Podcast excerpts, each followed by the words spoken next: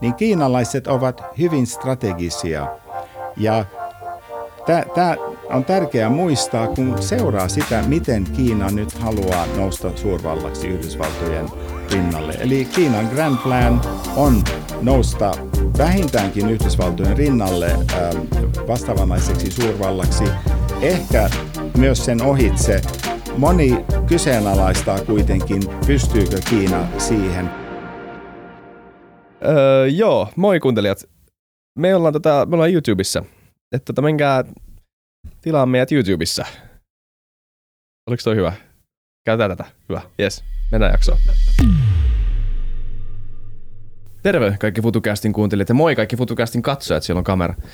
Täällä on Isak Rautio, vieressä istuu William von der Baalen ja nyt jos te mietitte, että onko Isak vihdoinkin väsynyt tähän podcast-juttuun, se pitää jalkaa tuossa tuolilla. Ei, mä loukkasin mun jalan eilen. Tämä on tämä klassinen tilanne, missä mä luulen, että oli kaksi rappua jäljellä, mutta olikin vain yksi. Ja halutaan kiittää, mutta tässä ihan aluksi henkilökohtaisesti haluan kiittää tota Myykkiä, joka on antanut meille nämä öö, meidän kalusteet. No Vili, kerro se vähän lisää tästä, mutta mä niin kuin, törkeästi käytän Mewkin antamaa tuolia mun niin kuin, jalkatukena tässä. Joo, heti. Niin kuin, mä, ne tulee varmaan hakea pois tämän jakson jälkeen nää tuota tästä. Että se, voidaan se antaa tommosille jätkille meidän... Joo, ei me tosiaan päästiin nyt tekemään vihonkin oma, oma studio tähän ja, ja tota, se piti sitten kalustaa ja saatiin Mewkiltä tämmöinen sohva ja pöytä ja, ja tämmöiset päheet tuolit, niin tota, tästä tuli oikein onnistunut. Mä luulen, että mä muutan tänne tota ensi viikolla reppaa mm. pakoon, niin tota, kiitos Miukille. Käykää katsoa miuk.fi. Siellä löytyy tota, ää, käytettyjä kalusteita hyvässä kunnossa, designia, muuta vastaavaa ja tukee kiertotaloutta. Ei tehdä mitään mainospuhetta, koska ne ei muutenkaan toimi, vaan käykää vaan katsomassa. Me käytetään sitä ja käyttäkää tekin. Joo, kova homma. Ja tämä on muuten meidän ensimmäinen studio koskaan. Täällä on oikeasti todella kiva olla. Just ja näin. niin kuin sanoit viime jaksossa, kiva nähdä ja kiva tehdä jaksoa oikeasti näillä mikeillä ja ylipäätään vaan niin kuin sille, että pystyy katsoa ihmistä silmiin oikeasti. Just näin. Kyllä. Kyllä, meillä on tota vieraana tänään Robert Viittol. Tervetuloa. Kiitos. Pitää paljastaa heti tässä alussa, että ollaan, just mietittiin, että miten ollaan sukua, mutta ollaan, ollaan sukua. Ja tota, ei, todettiin, että ei oikein ymmärrä tätä pikkuserkkusysteemiä tai muuta vastaavaa, mutta, mutta todettiin, että se, sillä ei ole väliä, vaan sillä on väliä, että sä pääsit tulemaan. Niin tota, haluatko sä alkuun kertoa meidän kuuntelijoille vähän sun taustasta ja mitä sä oot tehnyt? Kaikenlaista, mutta tota, semmoisen lyhyt, lyhyemmän version. Joo, no kiitos. Mä tuota, olen suomalainen, olen opiskellut täällä, valmistuin valtiotieteen maisteriksi aika kauan sitten. 40 vuotta sitten, aika tasan nyt lähdin Suomesta maailmalle. Ja tuota, et olen tehnyt sen jälkeen karjäärin maailmalla. Ja tuota, Mä olin, olin äh, kans, kansainvälisen työjärjestön ilon palveluksessa 12 vuotta, enimmäkseen Aasiassa, ilon Bangkokin toimistossa. Ja siinä välissä mä ehdin käydä sitten Oxfordissa Englannissa tekemässä väitöskirjaa ja sitten tuota, siirryin Ilosta Aasian kehityspankin palvelukseen. Aasian kehityspankki pitää päämajaa Manilassa Filippiineillä ja mä ehdin työskennellä siellä 20 vuotta. Enimmäkseen Filippiineillä kuitenkin niin, että mä matkustin ympäri Aasiaa ja kaksi vuotta sitten myös Pekingissä, jossa mä johdin Aasian pankin Kiinan toimistoa. Eläköidyin muutama vuosi sitten pankista ja olen sen jälkeen opettanut, konsultoinut – Opetan parissa yliopistossa Aasiassa, koulutan Aasian pankin henkilökuntaa ja tänä keväänä aloitin myös Suomen kehitysrahaston johto, eli FinFundin johtokunnan puheenjohtajana. Eli että hommia riittää, vaikka periaatteessa olen eläkkeellä. Ja tuntuu, että aika moni meidän, meidän vieras, joka on, on tehnyt tämmöisen vähän intensiivisemmän uran, niin, niin tota, tuntuu, että, että se ei oikein osaa, osaa lopettaa, vaan päinvastoin tuntuu, että, että heillä on kaikilla enemmän kiire eläkkeellä kuin, kuin melkein uran aikana oli. Näin on, näin on. Ja sitten vielä semmoinen perussääntö, että kiinnosti, kiinnostavimmat hommat maksavat vähiten. Se on totta. Joo. Kyllä. Eikö mekin tehdään podcasteja? Nimenomaan vapaa-ajalla. Mutta sulla on siis ollut todella niin kuin lähikosketus tähän tota, Aasiaan, ainakin modernin Aasian nousuun. Pitää aina muistaa, että niin kuin, kun puhutaan esimerkiksi Kiinasta, niin sehän kyseessä on niin kuin muinainen suurvalta monella tavalla, ei mitenkään niin kuin uusi maa. Mutta sulla on niin kuin tähän lähihistoriaan niin todella lähikosketus siihen, että miten Aasia on muuttunut. Niin voisitko kertoa, että silloin kun sä muutit sinne Manilaan verrattuna tähän päivään 2020, niin miten, mikä tämä kehitys on ollut tälle suurin piirtein? No mä aloitin Aasiassa äh, siis vu- 40 vuotta sitten ja mä oon työskennellyt monessa Manilassa, Bangkokissa, äh, Pekingissä. Äh, Aasia oli, Aasia silloin ja tänään ne on kaksi ihan eri paikkaa. Että kun tulee Suomeen, niin kadut, korttelit, talot, rakennukset on jotakuinkin tuttuja. Sinne tänne on tullut Helsinkiin esimerkiksi uusia rakennuksia. Ää, jos menee Bangkokkiin, niin – kadut ja niin kuin maan omistus on suurin piirtein vielä paikoillaan, mutta korttelit on muuten niin kuin raivattu, vanhat talot on hävinneet, uusia on tullut, kaikki on uutta, infrastruktuuri on uutta ja hienoa, eli Aasia on muuttunut aivan ennen näkemättömällä tavalla neljän, viimeisen 40 vuoden aikana. Kyllä. Mistä se, tota, eli siis silloin kun sä muutit sinne Manilaan, se oli ihan, minkälaisessa tilassa maa oli, mitä se pystyi luokittelemaan? Olisiko se, olisi ollut tämmöinen niin first world, tota, eihän se nyt edelleenkään ole niin kuin samalla tasolla kuin esim. Pohjoismaat, mutta, niin kuin, mutta, mutta siis ihan erilainen kuin nykyään? Öö, no jos, jos mennään ajassa vielä vähän, vähän äh, kauemmas taakse, Manila oli lähes täysin tuhoutunut toisen maailmansodan Joo. jälkeen. Se oli suurin piirtein Varsovan tasoa, eli että mm. se vanhasta kaupungista ei ollut paljon mitään jäljellä, mutta se oli köyhä maa ja sille pohjalle piti rakentaa. Mutta nyt sanotaan viimeisen parin vuosikymmenen aikana, niin sinne on tullut niin paljon pilvenpiirtäjiä, ja uutta infrastruktuuria, että se on aivan erinäköinen. Ja muutenkin siis nämä Aasian kaupungit suomalaisittain ne, ne on aika hurjaa luokkaa. Esimerkiksi Pekingissä, silloin kun mä ensimmäisen kerran kävin Pekingissä noin vuonna 1991, niin siellä oli kolme kor- korkeaksi luokiteltua rakennusta, mm. jotka oli siis siellä yli, yli 340 kerrosta. Tänä päivänä siellä on reilusti yli 3000 ja siis meil, ne on sen korkuisia, että meillä on samanlaisia Helsingissä ehkä kaksi tai kolme. Joo. Et, et, tää, tää, tästä on niinku kysymys. Eli nämä on, nämä on todella valtavia suurkaupunkeja, ää, lentokentät, rautatiet, kaikki tämä on uutta. Ja tavallaan oli helppoa, koska ne, esimerkiksi rautateiden rakentaminen oli äh, monelle Aasian maalle paljon helpompaa, kun ei ollut mitään, minkä päälle rakentaa, niin uudet radat ja pika, siis tämmöiset luotijunat. Äh, Euroopalla taas on vanhaa infraa, mm. jota pitäisi niin kuin muuttaa, ja se tekee asian itse asiassa paljon vaikeammaksi. Niin tuntuu, että se on joku semmoinen toistuva teema, tämä legacy eri, erilaisissa asioissa, myös koulutuksessa, pankkisysteemissä, ihan kaikessa, että, että jotenkin että pääsee puhtaalta pöydältä aloittamaan, niin, niin voi koitua myös näiden kehity, kehittyvien maiden, ää, tai se voi koittua, koittua heidän niin kuin eduksi tässä pidemmän päälle, että tota pääsee, pääsee hyppäämään muutama askeleen yli. Onks, jos mennään niin kuin Kiinaan, joka, joka on ehkä semmoinen, joka – puhuttaa tietenkin laajasti kaikkialla ja myös kiinnostaa ihmisiä aika paljon, niin, niin tämä Kiinan tarina on ollut varsinkin viime, viime vuosikymmenen aika, aika huikea. Ja maa on kasvanut ihan niin kuin maailman suurtalousvallaksi ja, ja niin kuin on, on ottamassa pikkuhiljaa maailmanherruuden. Ehkä jotkut sanoivat, että on jo ottanut. Mutta tota, jos mennään vähän taaksepäin, niin, niin mikä siinä on, on niin kuin ollut ne – tai mitkä tekijät on johtanut siihen, että, että, että, että Kiina on, on niin kuin jotenkin tuntuu tämmöisen länsimaalaisen silmin niin kuitenkin, että vähän puskista noussut? No Kiina ei missään tapauksessa puskista ole noussut, vaan kiinalaisesta näkökulmassa Kiina on tuhansia vuosia vanha sivistys ja on ollut suurvalta jo kauan kauan sitten ja siellä keksittiin paperia, keksittiin ruuti ja keksittiin kompassi ja muuta tämmöistä. Eli tuota, ja, ja sen näkee jo Kiinan nimestä, Zhongguo. Siis me puhumme Kiinasta, China, China, Kiina, ää, mutta kiinalaiset puhuvat Zhongguosta. Zhong on keskus, keski tai keskus, ja Guo on valtakunta tai kuningaskunta. Eli kiinalaisesta näkökulmasta Kiina on keskus, kuningaskunta tai valtakunta. Siitä Kiina lähtee. Ää, ja se, sillä on historiallinen oikeus – olla maailman keskipisteenä. Ja siihen ollaan nyt niin kuin palaamassa. Siinä oli ikä, kiinalaisten näkökulmasta ikävä välivaihe, jota he kutsuu nöyryytyksen vuosisadaksi. Mm.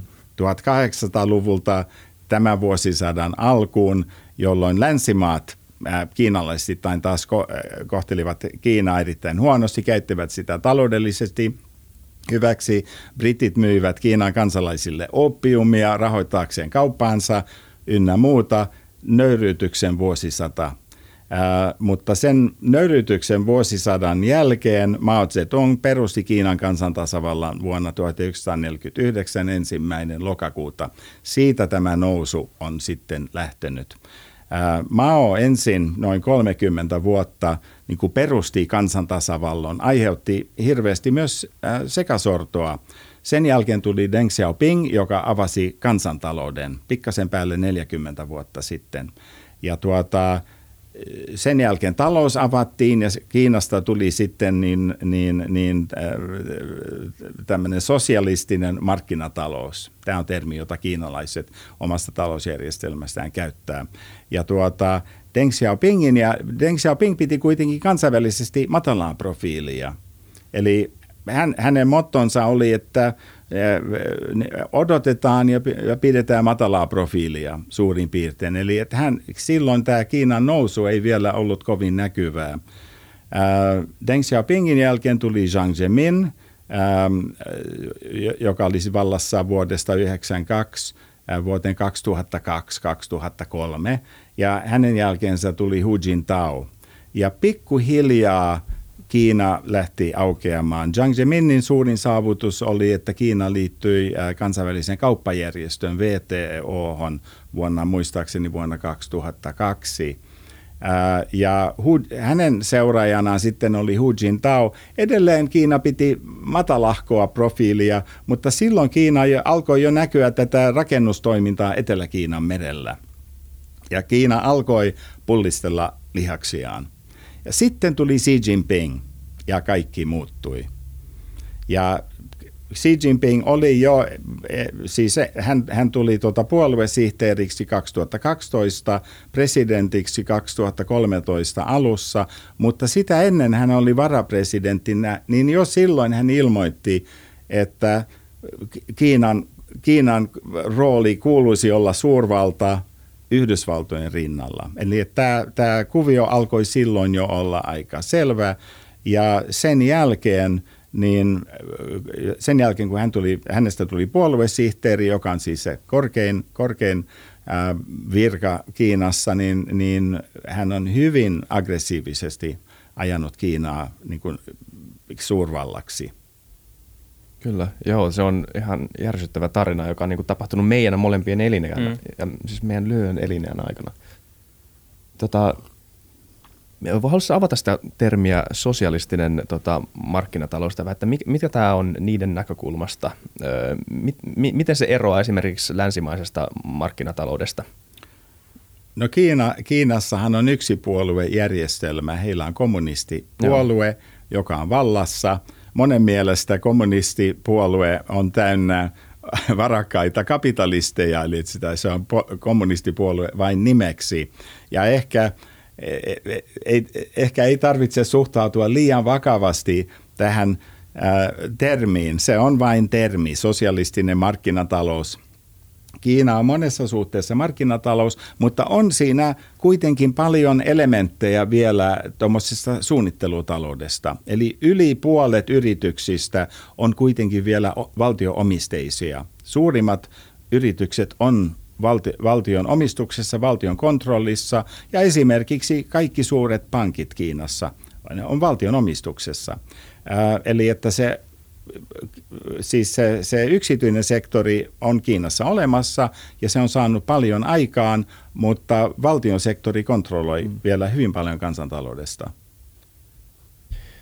Ja tota, tuohon liittyen, niin tota, se on siis, mikä, mikä, siinä, mikä siinä symbioosissa tai synergiassa on niin hyödyllistä Kiinalle? Onko se, onko se niin nimenomaan ollut tämä, että valtiolta on tullut jonkunnäköistä tukea, joka on avittanut Kiinan taloutta ja sen nopeata nousua, että onko, pystytäänkö sanoa, että Kiinalla on jopa jonkunnäköinen kilpailuetu tässä niiden omassa kuviossaan? Erässä mielessä ehkä on, koska valtio on aina tukemassa, mutta toisaalta sitten jos katsotaan esimerkiksi näitä valtion yrityksiä, ne on dinosauruksia. Mm. Niissä on kiinni hirveästi pääomaa, jota käytetään tehottomasti ja monessa, siis no, normaali markkinataloudessa pyrittäisiin vapauttamaan tätä pääomaa, ää, mutta Kiinassa se on, se on vaikeaa, koska se on sidoksissa poliittiseen kontrolliin, koska nämä suuret ää, dinosaurusyritykset työllistää suuren määrän, siis kymmeniä miljoonia ihmisiä, ja, ja, ja jos ne saneerattaisiin, niin silloin päästettäisiin ihmisiä myös menemään, eli silloin niiden työllistävä funktio ei, ei ehkä enää toimi samalla lailla, niin tuota, ja tämä laajassa mittakaavassa tämä saattaisi johtaa sosiaaliseen levottomuuteen. Mm. Eli se on niin kuin aika kiinteästi kytköksissä tähän poliittiseen kuvioon. Voiko tästä rivien välistä lukea jollain tavalla sen, että, että ö, Kiinan talous ja tämä niin valtava nousu, mikä niillä on, jotenkin myös perustunut, perustuu tämmöiseen niin kuin erheelliseen tai tämmöiseen niin kuin vanhanaikaiseen, tota, tai miten mä sanoisin tämän, semmoiselle niin kuin vähän horjuvalle, hataralle, vanhanaikaiselle alustalle, joka saattaa jossain vaiheessa tota, murtua. Kuvailit näitä firmoja dinosauruksiksi, niin onko se, onko se, niin, onko se tukevalla alustalla tämä Kiinan talous tällä hetkellä? No kun, kun puhutaan Kiinan taloudesta, täytyy myös puhua Kiinan äh, poliittisesta järjestelmästä. Ja poliittinen järjestelmä perustuu ei vain valtioon. Se poliittisen, po, poliittisella järjestelmällä on kaksi erittäin tukevaa jalkaa. On valtio ja on, on kommunistipuolue. Mm. Ja kommunistipuolueella Kiinassa on 85 miljoonaa jäsentä. Ja nämä jäsenet toimivat tämmöisenä liimana, joka pitää yhteiskunnan koossa ja jotka myös sitten huolehtivat yhteiskuntakontrollista ja valvonnasta. Eli kun puhutaan siitä, kuinka tukevalla pohjalla tämä on, niin e, taloudesta ei voi puhua erillään poliittisesta järjestelmästä ja puoluejärjestelmästä, joka kyllä pitää sen aika tuke, tukevasti koossa. Näetkö sä, että et se on muuttumassa jossain vaiheessa vai miten pitkälle Kiina pystyy tämmöisellä järjestelmällä jatkamaan? Tuleeko, jos katsoo myös niin kuin miten vaikea esimerkiksi länsimaalaisilla yrityksillä on, on tulla Kiinaan ja miten siellä aika kovasti kuitenkin sensuroidaan ja, ja niin kuin blokataan länsimaalaisia sosiaalisen median platformeja esimerkiksi, niin, niin onko tämä semmoinen asia, mikä tulee vain jatkumaan vai joutuuko Kiinakin jossain vaiheessa vapauttaa omaa, omaa markkinaa enemmän? Tästä va- tätä kysymystä on esitetty jo monta vuosikymmentä. Ja aina löytyy niitä, jotka sanoo, että pakkohan sen on jossain vaiheessa avautua. Ja se ei vain avaudu. Ja Xi Jinpingin johdalla ote on kiristynyt, on kiristynyt entisestään. Että on mil, yli miljoonaa uiguuria istuu mm. käytännössä vankileireillä. Hongkongin mielenosoituksia tukahdutetaan nyt kovemmilla otteilla. Ja voi, voi tietysti sanoa, että Kiina rajoittaa näitä kansainvälisiä medioita, mutta heillä on omia medioitaan. Että he rajoittaa kyllä Facebookia ja Googlea ja muuta, mutta Huawei lähtee maailmalle mm. ja levittää G5 ympäri maailmaa. Niin tuota, että kummin päin tämä, tämä yhtälö toimii? Mm. Se on hyvä kysymys, mutta tuota, ei, ei ole ollenkaan selvää nyt ainakaan Xi Jinpingin johdolla, johdolla, että Kiina olisi lähiaikoina muuttumassa. Tai ote vain kiristyy tällä hetkellä. Niin, se on hyvä pointti tavallaan se, että onko se suunta enää täältä päin sinne, vai, vai onko se niinku kuitenkin se, että nimenomaan se, että Kiina tulee ryminällä Eurooppaan, ja sehän ollaan nähty eri, erilaisissa skenaarioissa, kiinalainen pääoma valtaa Eurooppaan, kiinalaisia opiskelijoita valtaa eliittikouluihin, Kiina ostaa dollaria niin paljon, että pitää Yhdysvaltain valuuttaa tietyllä mielessä niin kuin omassa takataskussaan. Tämän tyyppistä on, on nähty jo aika kauan, niin miten sä näet, luulet sä, että tämä on nimenomaan se vahvistuvampi trendi, että, että länsimaalaiset haaveet päästä jonnekin Kiinan markkinoille, niin, niin ehkä ne ei poissulle toisiaan, mutta onko se suunta nimenomaan sieltä vahvemmin sieltä Kiinasta, Kiinasta muualle maailmaan?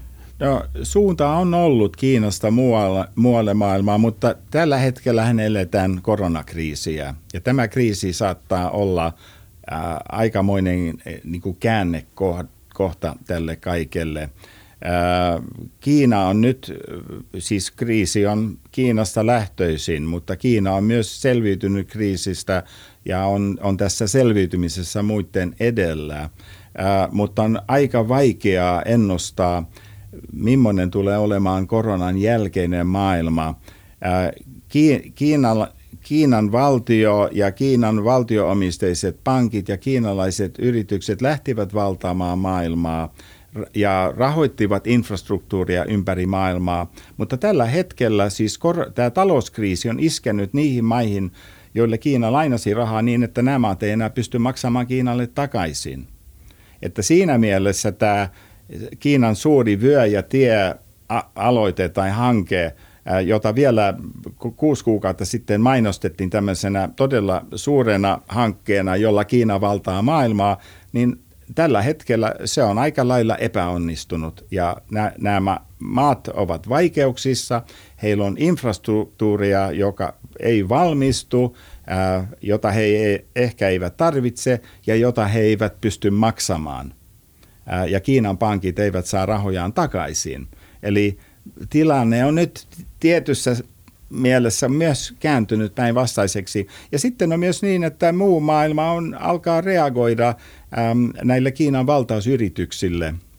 Afrikan maat pitävät, pitävät kyllä kiinalaisesta rahoituksesta ää, ja, ja kaupankäynnistä Kiinan kanssa, mutta pitävät Kiinaa myös eräänlaisena uutena ää, niin kuin siirtomaavaltana. Mm. Ää, ja e, e, eikä Euroopassakaan nyt ihan pelkästään myönteisesti suhtauduta mm-hmm. tähän uuteen suurvaltaan. Eli että t- tällä asialla on kyllä kaksi puolta. Joo. Niin se, siis se, se tämmöinen niin kuin jopa totalitaarinen niin kuin valvontayhteiskuntamalli jollain tavalla tuntuu niin vieraalta tämmöiselle niin kuin eurooppalaiselle tota, maailmankatsomukselle. Mä en tiedä, mä en, jotenkin on myös vaikea, mä haluaisin kysyä sun ajatuksia tästä, että miten minkälainen, mihin tämä niinku tämmöinen niinku perustavanlaatuinen ajatusmaailma tai malli tai joku elämän filosofia jollain tavalla perustuu, ettei, niinku, ettei tämmöinen keskiluokkaistuva yhteiskunta jollain tavalla herää näihin omiin yksilön vapauksiinsa tai ihmisoikeuksiinsa samalla tavalla kuin esim. jossain Euroopassa muinaisina aikoina tai silloin kun täällä alettiin puhumaan näistä asioista. Että miten siellä, miten siellä pystyy vielä kiristämään näitä, tota, näitä tota, arvoja ja tätä valvontaa ja ylipäätään tätä niin kuin jonkunnäköistä, miksi sitä kutsuisi, tätä liimaa, joka myös varmaan on yhdistävä tekijä, mutta myös on semmoinen niin kuin valvova tekijä jollain tavalla. Joo, se on eri, erittäin hyvä ja tärkeä kysymys. Ähm, tässä kohtaa joudutaan varmaan vähän editoimaan. Okay. E, esitän vielä, vielä kerran. Joo, eli, ly, lyhyesti. Lyhyesti. Eli miten, miten ö, Kiinassa ei ole herännyt nämä samat? Okay, ö, joo, hyvä. kyllä. Ö, siis Kiinassa on pitkään toimittu semmoisella yhtälöllä, että puolue ja valtio takaavat talouskasvua. Mm. Ja Kiinan elin, elintasohan on noussut aivan valtavasti. Kiina oli rutiköyhä, sen, siis bruttokansantuote 40 vuotta sitten oli noin 200 taalaa per, per mm. capita, per henki. Ja tänä päivänä se on 6-7 tuhannen paikkeilla.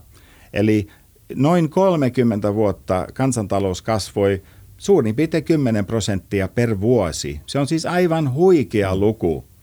Jos olisi ollut dollarin pankissa silloin, kun se alkoi, ja se olisi kasvanut korkoa tuota tahtia, niin las, laskekaa vain, kuinka paljon teillä olisi nyt tilillä. Niin tuota, tätä tahtia Kiinan kansantalous kasvoi. Mutta osa tätä, siis tämä oli toinen puoli tätä yhtälöä. Toinen puoli oli, että kansa – on ja tottelee ja toimii ja on tyytyväisiä siihen, että elintaso nousee. Ei protestoi, vaan tyytyy siihen poliittiseen järjestelmään, joka tarjottiin. Ja sitten tuli pieni hikka kuitenkin tähän kehitykseen, eli Tiananmen mm. ää, vuonna 1989, joka muistetaan hyvin lännessä ja myös Hongkongissa, mutta ei sitä ei juuri muisteta Manner-Kiinassa ja nuorempi sukupolvi ei, ei näistä tapahtumista tiedä paljon mitään. Mutta kyllä, kyllä tätä protestia on tullut, mutta siis se, se diili oli, että johto takaa ja puolue takaa talouskasvua ja elinkeinon, elintason nousun ja kansa pysyy tyytyväisenä. Ja pikkuhiljaa tämä talouskasvu on hiipunut. 10 prosentista noin 10 vuotta sitten lähti luisumaan 8 prosenttiin. Kahdeksaa pidettiin semmoisena maagisena lukuna, että pitää olla vähintään 8 prosentin kasvu jotta saadaan aikaan semmoinen työllis, työllisyysaste, joka pitää kansan tyytyväisenä. Sitten se lähti pikkuhiljaa hiipumaan 6 prosenttiin ja vielä tämän vuoden tammikuussa odotettiin, että tänä vuonna tulee 6 prosentin kasvu. Sitten tuli koronakriisi ja nyt Maailmanpankki ja IMF puhuvat noin 1,3. Ehkä he on niitä lukuja pikkasen tarkistaneet. Ehkä loppuvuodesta puhutaan 1,8 prosenttia. Kiina, siis moni, moni maa olisi hyvin tyytyväinen tämmöiseen kasvuprosenttiin, mm. mutta kiinalaisittain se on erittäin alhainen kasvuprosentti. Ja kysymys kuuluu nyt, että pystyykö nykyjohto ja puolue tällä uudella koronatarkistetulla kasvuluvulla pitämään kansaa tyytyväisenä. Eli Jännä. tämä kysymys tulee nyt juuri sopivaan aikaan.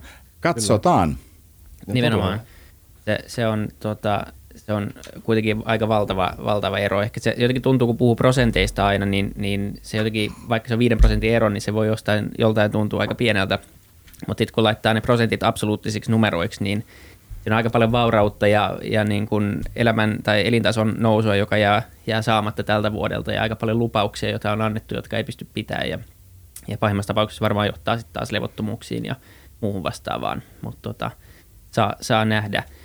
Tota, mikä on, osaat sä ottaa kantaa siihen, että mikä semmoinen Kiinan niin kuin grand plan, semmoinen iso suunnitelma on ollut, että mihin he on niin kuin, en, en tiedä onko siellä jotain isoa suunnitelmaa, mutta sanoit, että haluaa suurvallaksi Yhdysval, Yhdysvaltojen rinnalle ja se on niin tavallaan nyt jo toteutunut, niin ähm, mi, mitä seuraavaksi, jos mietitään, poissuljetaan nyt tämä korona, niin mihin, mihin Kiina oli menossa?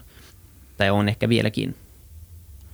Äh, nyt täytyy, täytyy muistaa, ja tämä asia usein unohdetaan tai tätä ei tiedosteta kauhean hyvin.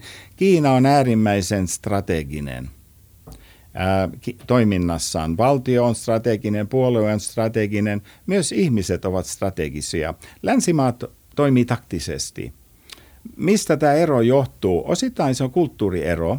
Kiinalaiset ajattelevat strategisesti, mitä hyötyä voi saada irti jostakin tilanne, tilanteesta.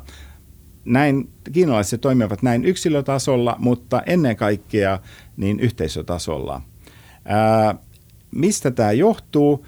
Länsimaissa meillä on vaalit, meillä on puolueita, meillä on lyhytaikaisia hallituksia, meillä on hallituspohjia, koalitioita – katsotaan nyt Suomenkin kuvioita, niin kyllä se on lyhytaikaista. Mm. Niin siinä tämä pitkä tähtäin unohtuu. Se unohtuu puolueilta, hallituksilta, pääministeriltä, presidentti ehkä sen vielä muistaa. Mutta tota Kiinassa, kun, ne, kun ei ole vaaleja, Mao Zedong oli vallassa lähes kolme vuosikymmentä, Deng Xiaoping hänen jälkeensä pari vuosikymmentä, 20 ja sen jälkeen siirryttiin tämmöiseen, että johtajat on vallassa 10 vuotta. Zhang Zemin oli 10 vuotta, Hu Jintao ja pääministerinä Wen Jiabao 10 vuotta ja Xi Jinping haluaisi olla vallassa vielä pitempään. Hänellä on jo ensimmäinen toimikausi vyön alla ja toinen menossa ja hän haluaisi siitä vielä jatkaa, niin tämä takaa sen, että Kiinan valtio voi ajatella strategisesti, kun ei, tule, ei, ei ole poliittinen järjestelmä, jossa johto jatkuvasti vaihtuu. Niin kiinalaiset ovat hyvin strategisia ja Tämä on tärkeää muistaa, kun seuraa sitä, miten Kiina nyt haluaa nousta suurvallaksi Yhdysvaltojen rinnalle. Eli Kiinan Grand Plan on nousta vähintäänkin Yhdysvaltojen rinnalle ähm, vastaavanlaiseksi suurvallaksi, ehkä myös sen ohitse. Moni kyseenalaistaa kuitenkin, pystyykö Kiina siihen, koska silloin tullaan tärkeisiin tämmöisiin arvomaailmakysymyksiin, että on, onko semmoinen arvomaailma, ää, jonka pystyy markkinoimaan myös muille maailmalle. Joo, tämä on mielenkiintoinen aihe. Mikä sun mielestä siitä puuttuu siitä yhtälöstä vielä, mikä tekisi Kiinasta sen niin kuin suurimman jollain tavalla maailmaa? Koska nyt musta tuntuu siltä, että Yhdysvaltojen jollain tavalla herruus, jos sitä siksi voi kutsua, niin ei vaan perustu Yhdysvaltoihin maana, vaan myös tähän tämmöiseen niin kulttuuriseen jakamiseen ja siitä, että siellä on tapahtunut asioita ihan yksilötasolla. Esimerkiksi puhutaan ihan vaan populaarikulttuurista ja muusta näistä asioista, jotka ei niin kuin, tavallaan tule valtion kautta, jotka on määritellyt eurooppalaista kulttuuria ynnä muuta. Niin, niin minkälaisia tämmöisiä erilaisia aspekteja tässä yhtälössä puuttuu vielä? Ja mitä, miten Kiinasta voisi tulla esim. Niin kuin maailman kurko? No, jos pysähdytään hetkeksi miettimään sitä, mikä tekee niin länsimaisesta kulttuurista tämä meidän valtakulttuuriin, niin meillä on dollari, mm. sitä rahoittaa, Hollywood tuottaa Jep. kulttuuria ää, ja niin edelleen. Eli, eli, eli tuota, jos katsoo jos elo, elokuvaa valikoimaa Netflixistä tai vaikka telkkariohjelmista, niin aika paljon on länsimaista tuotetta siinä. Et tuota, ja tämä kiinalainen kulttuuri ei samalla lailla vielä ole, ole päässyt, eikä ehkä pääsekään, koska maailman niin kuin valtakielenä on kuitenkin englanti. Mä en usko, että Kiina, kiinan kieli ihan lähivuosina tulee englannin kielen tilalle. Se on kuitenkin bisneskieli ja kaikki osaa englantia. Sitä paitsi sitä on ehkä helpompi oppia kuin, kuin Kiinaa. Että on, on tämmöisiä tekijöitä, mutta, mutta ehkä – se tärkein tekijä on kuitenkin sitten tämä autoritäärisyys, että pystyykö länsi hyväksymään tämmöistä autoritääristä kulttuuria. Mm. Kiina on kuitenkin valvontayhteiskunta. Ähm, heillä on tällä hetkellä esimerkiksi sosiaalinen pistejärjestelmä, äh, jossa siis saa pisteitä siitä, että ei ole liikennerikkomuksia, on maksanut lainansa, ajoissa ynnä muuta, ynnä muuta, saa sosiaalisia pisteitä ja niistä pisteistä saa sitten e, erilaista, erilaista myös taloudellista hyötyä. Eli tavallaan heillä on pistejärjestelmä, joka palkitsee hyvää käytöstä.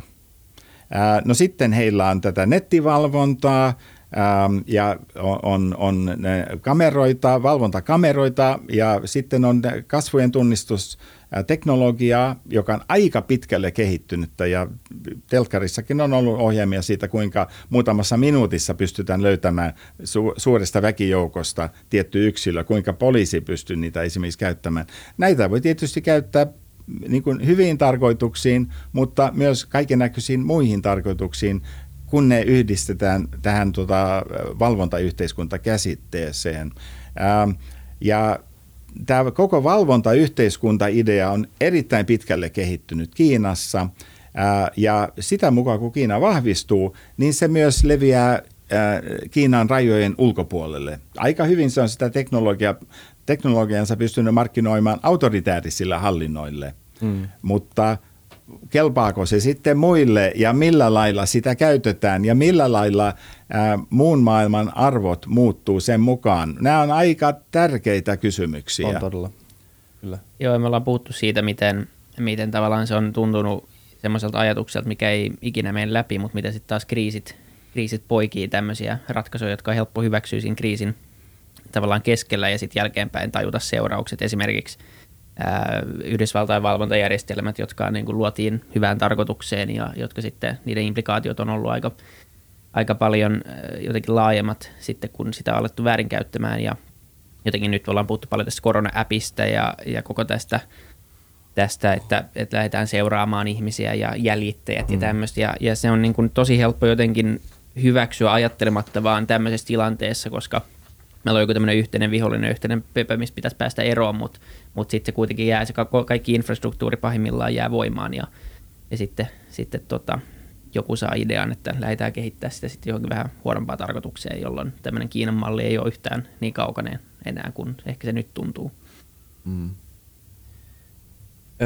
Sen, tota, tai siis tämä on todella mielenkiintoinen aspekti, kun puhutaan tämmöisistä Mä, mä oon kuullut tämän kahtiajakauksen neuvo, entisen Neuvostoliiton ja USA välillä, ja niin kun, kuva, kun kuvailtiin niin kuin heidän keskinäisiä kulttuureja, kuinka erilaisia ne on, niin tota, just se, että niin Neuvostoliiton hallinto perustuu enemmänkin tämmöiseen, just tämmöiseen voimaan ja yhtenäisyyteen, tämmöiseen niin kuin vahvaan hallitsemiseen, kun taas yhtenä niin kuin todella konkreettisena, vaikka se vaikuttaa aika häilyvältä, niin todella konkreettiselta edulta, joka USAlla oli, oli tämmöinen niin kuin jonkunnäköinen aatteellinen moninaisuus, kansan keskellä, että tämä sallittiin, että tämä jollain tavalla myös ruokki semmoista, ruokki tätä, että sieltä on nyt tullut mielenkiintoista populaarikulttuuria, on, tullut, on paljon niin kuin, yritteliäisyyttä ja semmoista kulttuurin kehittyminen on jollain tavalla nopeampaa. Niin näet sä, että tämä on tota asia, joka tulevaisuudessa voi tota, junnata Kiinan kehitystä jollain tavalla, että siellä ei niin kuin jotenkin anneta, tai annetaanko siellä tilaa esimerkiksi niin kuin mun käsitys on, että ei toisinaan ajattelijoille ja tämmöiselle niin kuin luovalle öö, öö, jollain tavalla yksilölliselle tekemiselle, joka ei, niin kuin, ei, ei seuraa kaikkia normeja, vaan vähän niin kuin koettelee rajoja.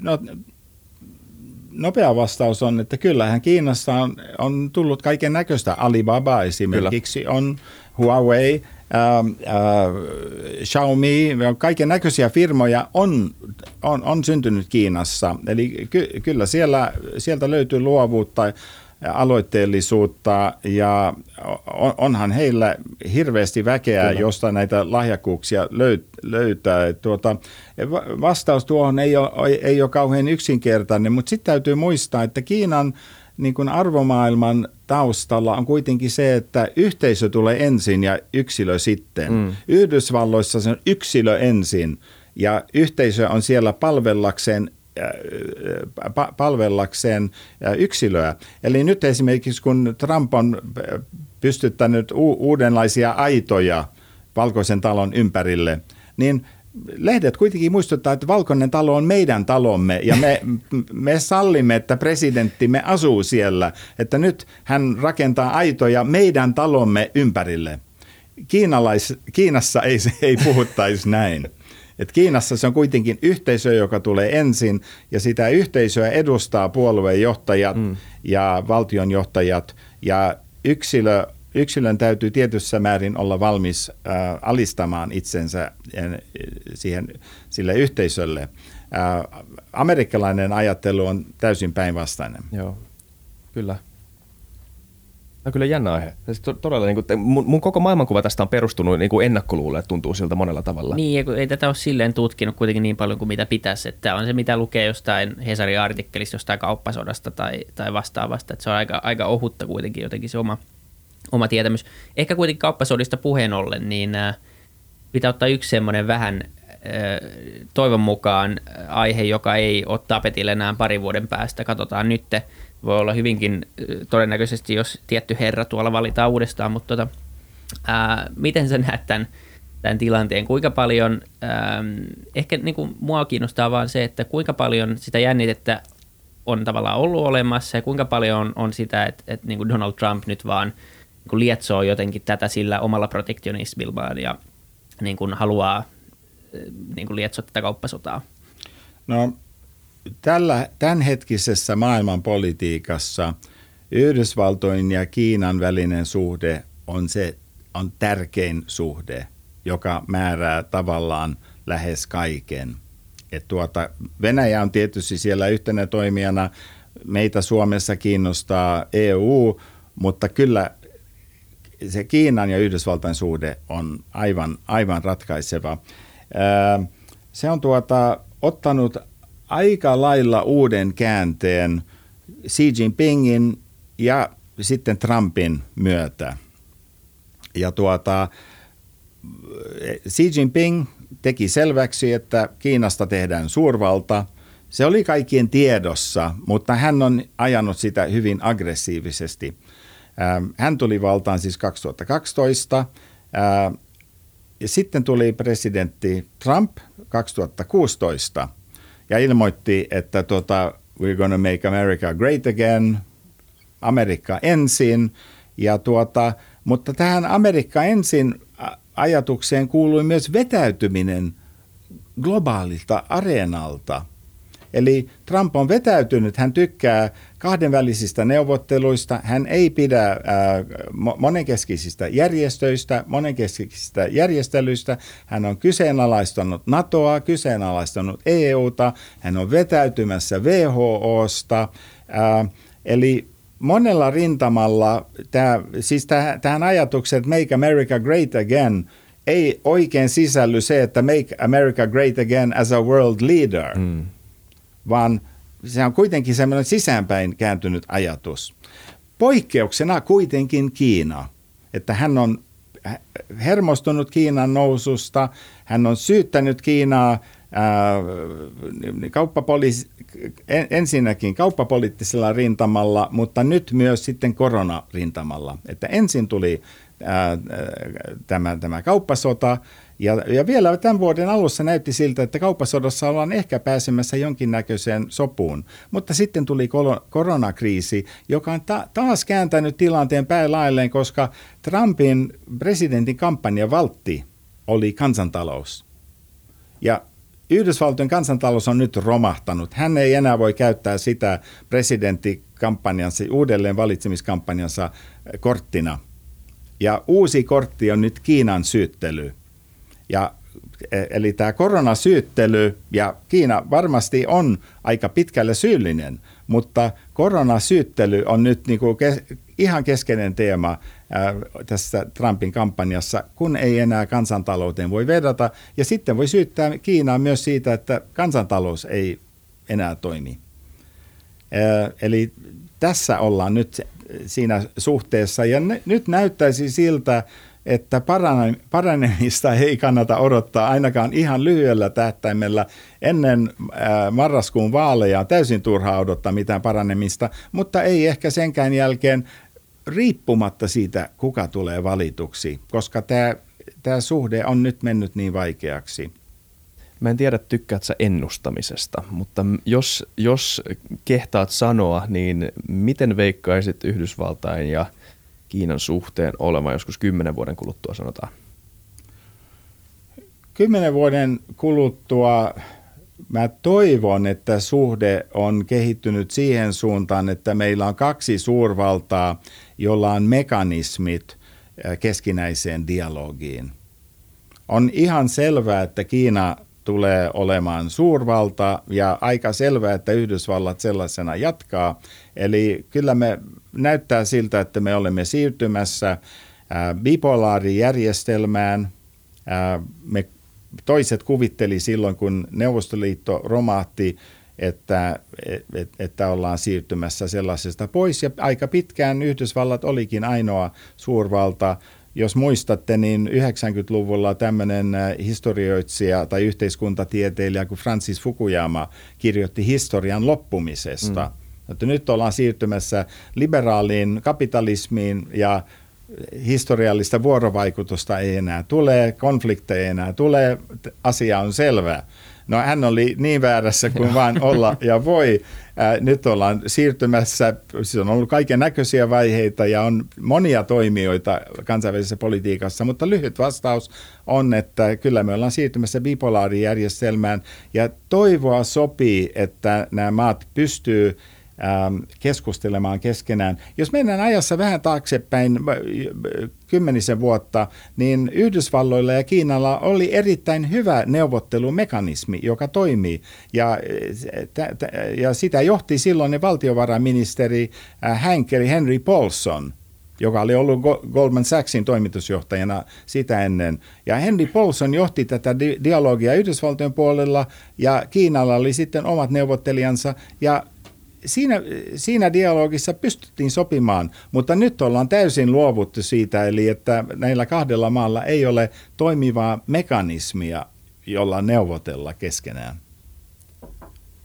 Okei. Me ollaan keskitytty aika paljon tähän lännen ja idän öö, kahtia jakautumiseen tai vastakkainasetteluun tai kuinka raflaavasti se nyt haluaa muotoilla, mutta miten tota, jos puhutaan niin tulevaisuuden suurvalloista ja nousevista talouksista, niin siinä paljon puhutaan myös Intiasta ja muista Aasian valtioista. Miten sä näet näiden tota, niin kuin Aasian sisäisen kehityksen, että niin kuin, miten siellä tulee niin kuin herää nämä valtakamppailut, kun nyt Intiahan on, nyt on niin kuin, no ne, ne, ne, on sovussa nyt, mutta oli vähän, niin kuin, oli vähän kärhämää tässä muutama päivä sitten tota, rajalla, niin miten, miten sä näet tämän kehityksen pitkällä tähtäimellä?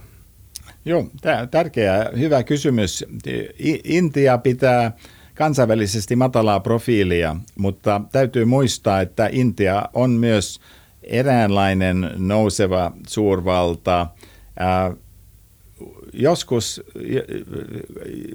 joskus näkee väitettävän, että Intiassa olisi enemmän ihmisiä kuin Kiinassa – että Kiina on yliarvioinut pikkasen ja Intia taas aliarvioinut, kun puhutaan, että Kiinassa on 1,35 miljardia ja Intiassa 1,2.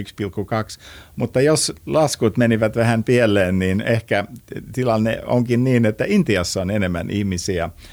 Intia myös mainostetaan maailman vanhimpana ja suurimpana demokratiana – ja onhan heillä vaalit, heillä on varsin, varsin dynaaminen poliittinen järjestelmä ja Intiassa on monta osavaltiota ja toisissa on kommunistit vallassa ja eri puolueita, että kyllä se on, se on, se on tuota Kiinan, Kiinan vastakohta monessakin mielessä.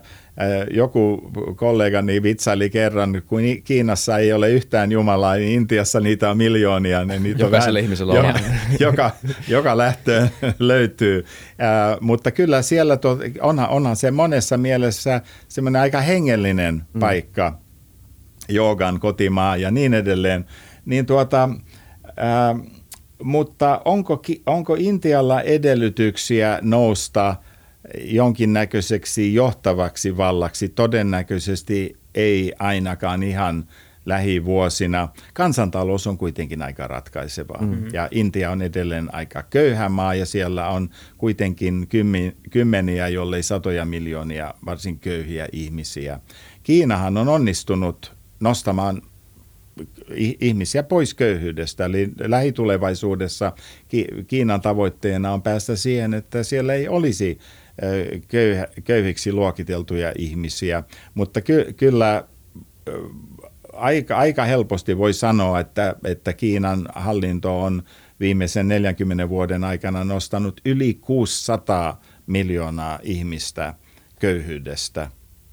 Mm. enemmän kuin Euroopan, koko Euroopan väkiluku Joo. on nostettu köyhyydestä. Joo. Eli kyllä Kiinalla on näitä myönteisiä saavutuksia Joo, siis kiistatta. Se, sitä ei voi pois sulkea. Et menetelmät se... voi olla kyseenalaisia, mutta tulokset kuitenkin puhuu puolessansa. Et ehkä pitäisi lainaa sinne Intiallekin vähän sosialista tai sosialistista kapitalismia ja, ja vähän muutama, muutamia vuosikymmenten diktatuuria jotenkin Ei, länsimaalaisena sen ylitse katsoo semmoisen, niin että jos on ollut, jos on ollut ennestään niin kuin vähän köyhempi maa, niin täällä se on vähän semmoinen hygieniafaktori, että niin kuin meillä on tämä elintaso ja tämä nyt vaan on tässä ja tämä on niin kuin itsestäänselvyys jollain tavalla, koska täällä on ollut tämä näin kauan. Niin täällä ei ole ikinä tapahtunut mitään tollasta.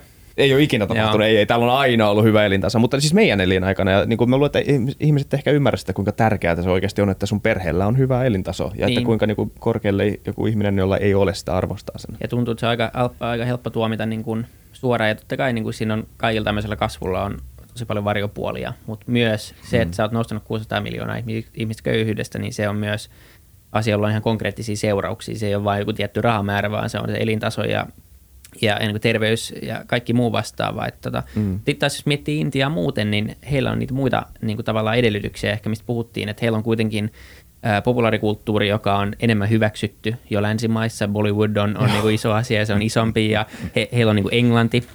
Ää, kuitenkin niin kuin englannin taso Intiassa on ihan niin kuin häikäisevän korkea. Se on, onko se vissiin toinen virallinen kielikin, niin tämän tyyppisiä edellytyksiä kuitenkin sit myös integroitua länsimaihin ehkä jotenkin vähän helpommin kuin, kuin Kiinalla, mutta siinä vaan ehkä huomaa sen, että, tai tavallaan, että sieltä puuttuu se tärkein, ää, tärkein tekijä – näet sä kuitenkin, että, että Intian talous pystyisi käymään läpi samanlaisen tämmöisen mankelin kuin, kuin Kiina? No samanlaisesta ei voi puhua, koska ne kansantaloudet on niin erilaisia. Mutta onhan, on, onhan tämä Narendra Modi saanut aikaan aika ripeää hyvää talouskasvua hänen toimikautensa ensimmäisen toimikautensa alkuvuosina, niin Intian talous kasvoi todella, todella ripeästi, muistaakseni oli 6-7 prosentin luokkaa. Intia, tietysti Intiassa on valtava, valtavaa potentiaalia.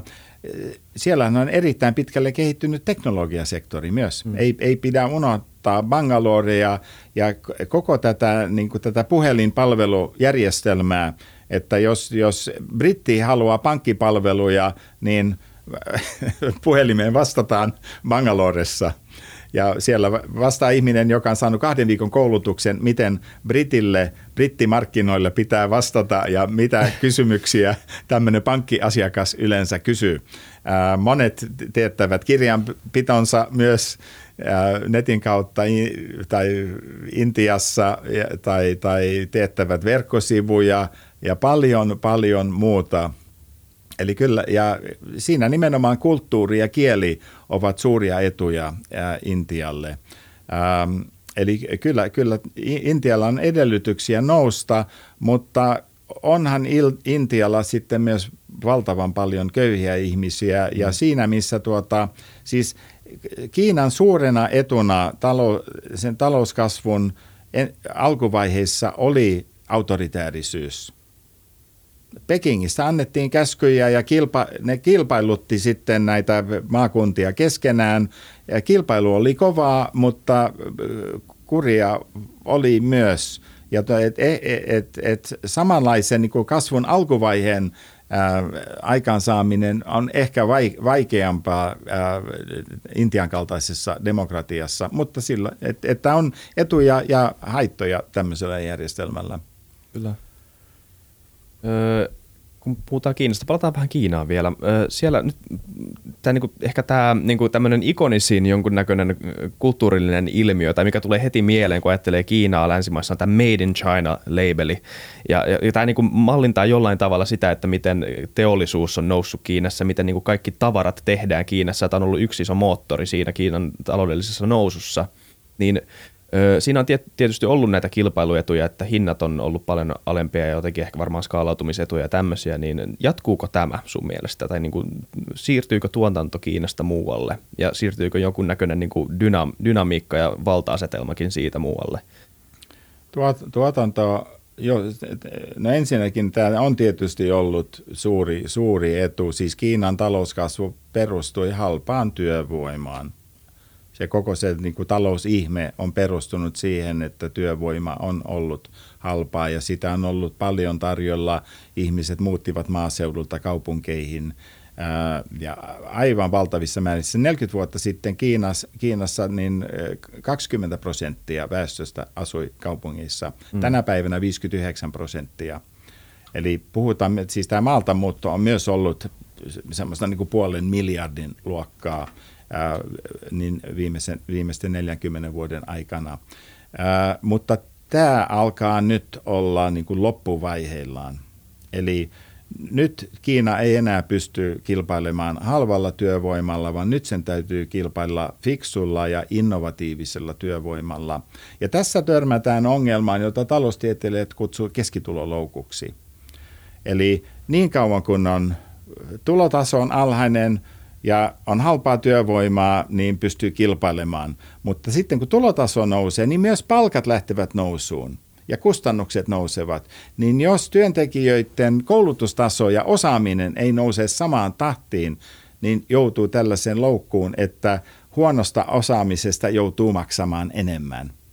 Ja siinä tulee niin tämä kynnys, että pääseekö köyhä maa keskituloiseksi – ja sitten sen jälkeen niin kuin kehittyneeksi ää, taloudeksi. Ja tämä keskituloloukku tarkoittaa sitä, että osaamistaso ei ole noussut samaan tahtiin kuin palkkataso ja yhtäkkiä ei pysty kilpailemaan ja investoijat katsoo muita maita ja sijoittavatkin tehtaansa Vietnamiin tai jonnekin muualle, koska Kiina ei enää ole sillä rintamalla kilpailukykyinen. Tätä on näkynyt niin kuin työvoiman hintakilpailussa. Mutta sitten tullaan tähän koronakriisiin. Mm. Ja koronakriisi korosti kaikille, kuinka riippuvaisia kaikki ovat näistä tuotanto, kansainvälisistä tuotanto- tai tarjontaketjuista. Eli siinä vaiheessa, kun Wuhanin autoteollisuus lakkasi toimimasta, niin Koreassa jouduttiin sulkemaan tehtaita. Ja siinä vaiheessa korealaiset päätti, että nyt tämä Kiina-riippuvuus täytyy jollain lailla vähentää, koska näin ei voi käydä. Eli tämä koronakriisi on korostanut ihmisille, kuinka täytyy diversifioida näiden globaalien tuotantoketjujen ja tarjontaketjujen kanssa. Ja nämä, ket, nämä ketju, ketjujen osat, jotka ovat lähteneet Kiinasta, eivät ehkä enää ko, kovin helposti palaa sinne. Eli tämä on nyt niin kuin se, viime, se viimeisin kehitys. Täytyy seurata, miten tilanne kehittyy. Just niin.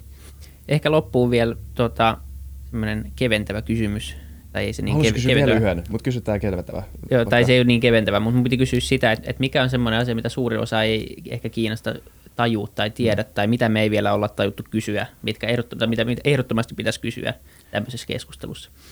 Ää, mä palaisin tähän strategisuuteen. Mm. Kiinalaiset ovat strategisia. Kiinalaiset ajattelevat strategisesti, ja jos lähtee neuvottelemaan kiinalaisten kanssa yritystasolla – tai valtiotasolla, niin täytyy muistaa, että vastapuoli on strateginen ja ajattelee strategisesti. Ää, toinen, mikä kannattaa pitää mielessä, on, että Kiina ei tykkää painostuksesta. Kiinalaiset eivät tykkää painostuksesta. Kiina on heidän näkökulmastaan suurvalta, vanha sivistys ja y- yhdysvaltalaiset varsinkin pyrkivät painostamaan. Että nyt painostetaan Kiinaa tekemään sitä tai tätä. Painostus ei toimi.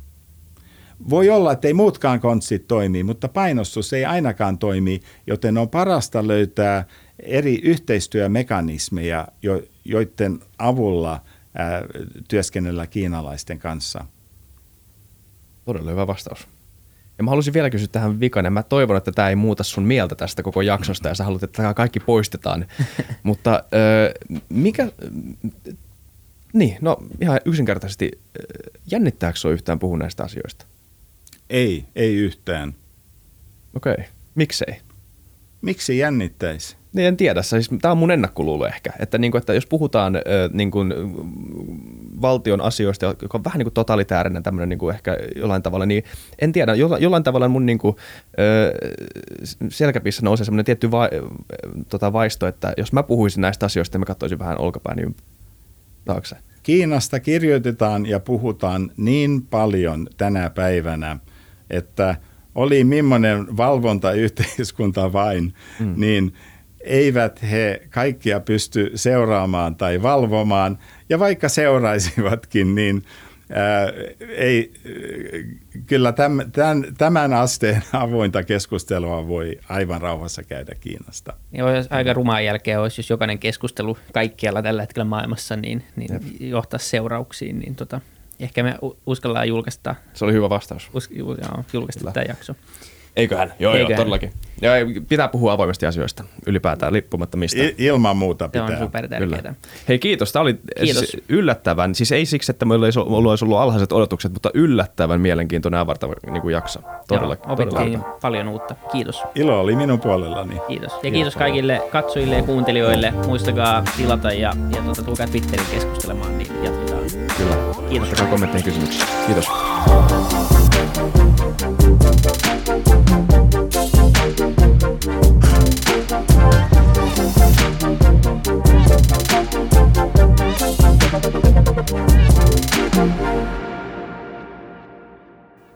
Kiitti kaikille kuuntelijoille, yhteistyökumppaneille ja FutuCastin koko tiimille.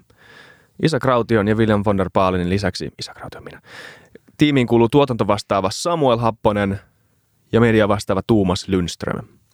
Ja kiitos Niko Noanalle tästä upeasta tunnaribiisistä, joka on mukana Lululandissa. Seuratkaa mitä somessa nimimerkillä FutuCast, millä tahansa podcast-alustalla ja niin ja saa arvostella. Mielellään. Thanks. Moi moi.